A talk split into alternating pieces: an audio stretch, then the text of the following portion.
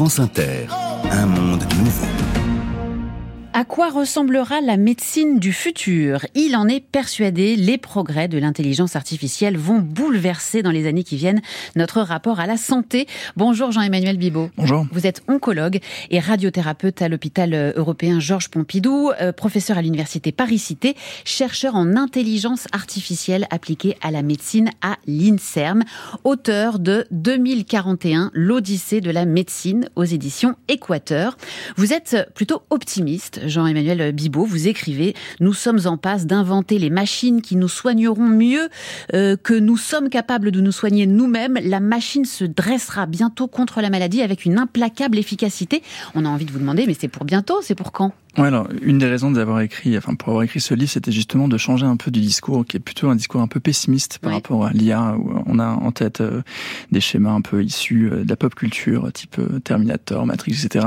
Donc j'avais envie d'expliquer au contraire qu'il y avait des raisons de penser que ça allait nous faire beaucoup de bien, sans non plus être complètement idéaliste et, et naïf. Hein. Mais une des raisons c'était ça. Et donc il faut bien comprendre que l'IA, ça va être un outil un peu comme euh, quand le scanner est apparu ou quand l'IRM est apparu, mhm. des outils très puissants qui ont vraiment changé la prise en charge des patients.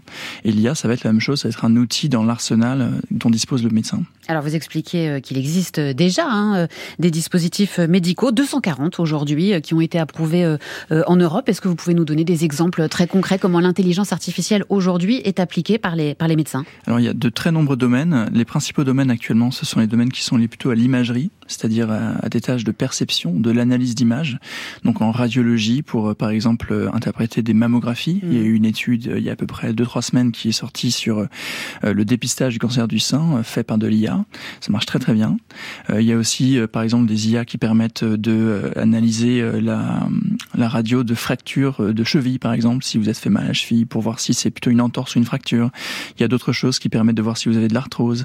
Et puis il y a aussi d'autres choses qui sont utilisées en thérapeutique, en radiothérapie, mm. par exemple pour faire le ciblage automatique euh, de la tumeur, puisque vous savez qu'avant de faire les rayons, on a besoin de faire un scanner du patient et ensuite de dessiner sur le scanner l'endroit qu'on va viser.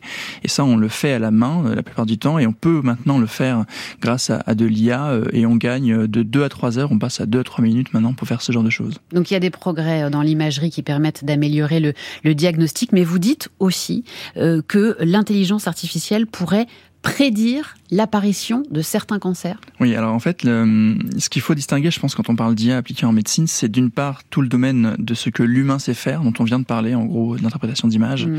d'interprétation de données, et puis tout ce que l'humain ne sait pas faire et ne saura probablement jamais bien faire, c'est-à-dire de la prédiction, c'est-à-dire euh, savoir euh, ce qui va se passer dans 5 ou 10 ans, on a tous une idée, mais euh, c'est jamais forcément très précis ni très pertinent.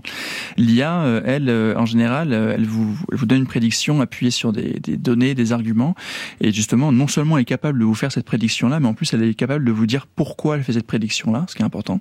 C'est ce qu'on appelle l'interprétabilité.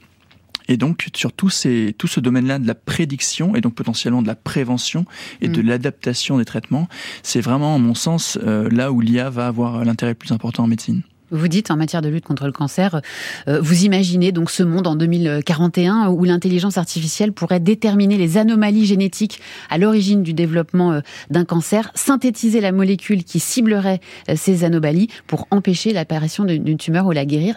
vous l'imaginez vraiment ce monde-là? Peut-être pas 2041, mais je pense que très clairement on va tendre vers ça. Hein. Si vous, enfin vous savez qu'il y a déjà de la synthèse, on va dire personnalisée de médicaments, ça existe déjà. On peut imaginer un, jour que vous alliez au distributeur dans la rue chercher vos médicaments euh, qui seraient synthétisés pour vous devant vous. C'est pas totalement délirant. Mmh. Peut-être pas en 2041, mais euh, d'ici euh, peut-être deux décennies ou plus. Et, donc, je, pense que la médecine tend vers ça. Et l'idée, c'est pas de contrôler et de, et de faire une sorte de police généralisée. C'est au contraire de personnaliser les choses et de faire des traitements qui sont les plus efficaces possibles et qui donnent le moins d'effets secondaires possibles. C'est vraiment ça la philosophie globale de ça. Il y a beaucoup d'exemples assez époustouflants dans votre livre. Vous parlez par exemple d'une application euh, qui est pour le moment au stade de prototype qui permettrait de photographier, voilà, à l'aide de son smartphone, sa peau, mm. un grain de beauté euh, suspect pour savoir euh, s'il est dangereux ou pas. Oui, alors en fait, c'est une étude qui a été publiée par une équipe de Stanford en 2016 déjà, donc ça fait déjà 7 ans, euh, qui a montré euh, les performances de l'IA comparées à des dermatologues bien humains, eux, mmh. et qui montrait que l'IA faisait aussi bien, voire mieux. Et c'est là où c'est intéressant de parler de cette étude-là, parce qu'en réalité, on s'est aperçu un peu plus tard que cette IA n'avait pas été entraînée. Donc quand on crée une IA, en fait, on entraîne un algorithme à partir de données qu'on lui fournit. Et donc cette IA n'avait pas été entraînée à partir notamment de peau euh, son, enfin de peau noire. Et donc il y avait majoritairement des peaux blanches. Et donc cette IA marche mal sur des peaux noires. Et donc là, on commence à prendre conscience de l'importance de la qualité des données, de la diversité des données, mmh. pour éviter d'introduire des biais dans l'IA donc l'IA, ça n'a rien de, de magique. Hein. Il faut être extrêmement prudent sur ce qu'on fait et notamment prudent et vigilant sur les biais dont on peut parler.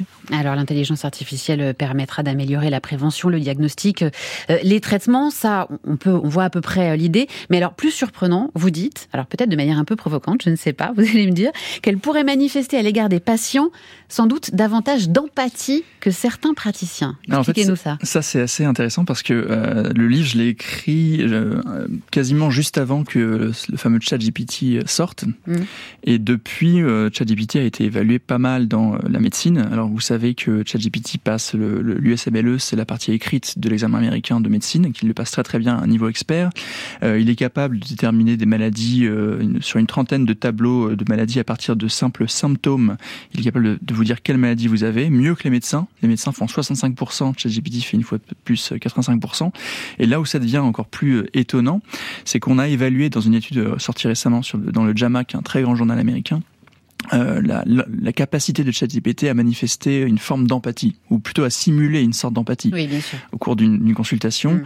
Euh, et il s'est avéré que, a priori, il semblerait que ChatGPT fasse une meilleure empathie qu'un vrai médecin. Et donc, on n'est pas complètement, euh, c'est pas complètement exclu que on puisse faire des IA qui, en fait, fassent presque mieux que les médecins, y compris sur ça.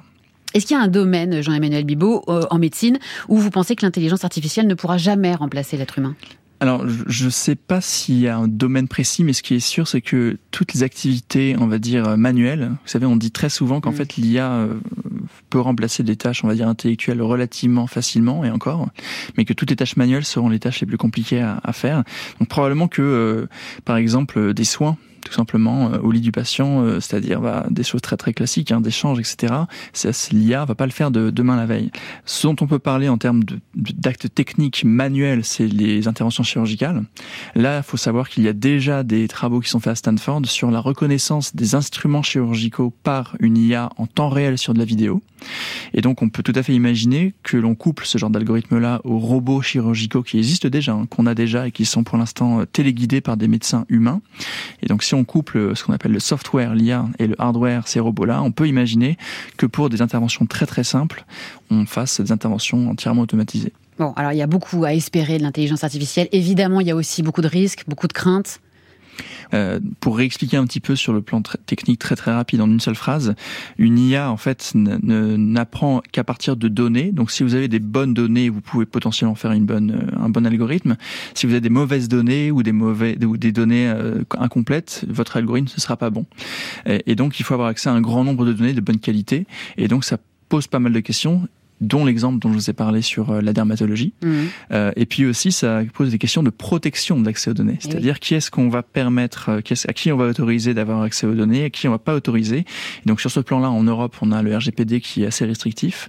Certaines équipes auraient tendance presque à penser qu'il est presque trop restrictif malheureusement comparé aux droits américains ou surtout chinois et que ça pourrait nous faire prendre un peu de retard. Donc je pense qu'il y a le il y a un juste milieu à trouver entre euh, faire quelque chose qui est trop euh, trop trop euh, libre comme en Chine par exemple et faire quelque chose qui est trop restrictif parce qu'on va prendre beaucoup de retard. Merci beaucoup Jean-Emmanuel Bibot et pour en savoir plus sur la médecine du futur et les enjeux qui accompagnent ces, ces progrès, votre ouvrage donc 2041 l'Odyssée de la médecine aux éditions Équateur. Merci.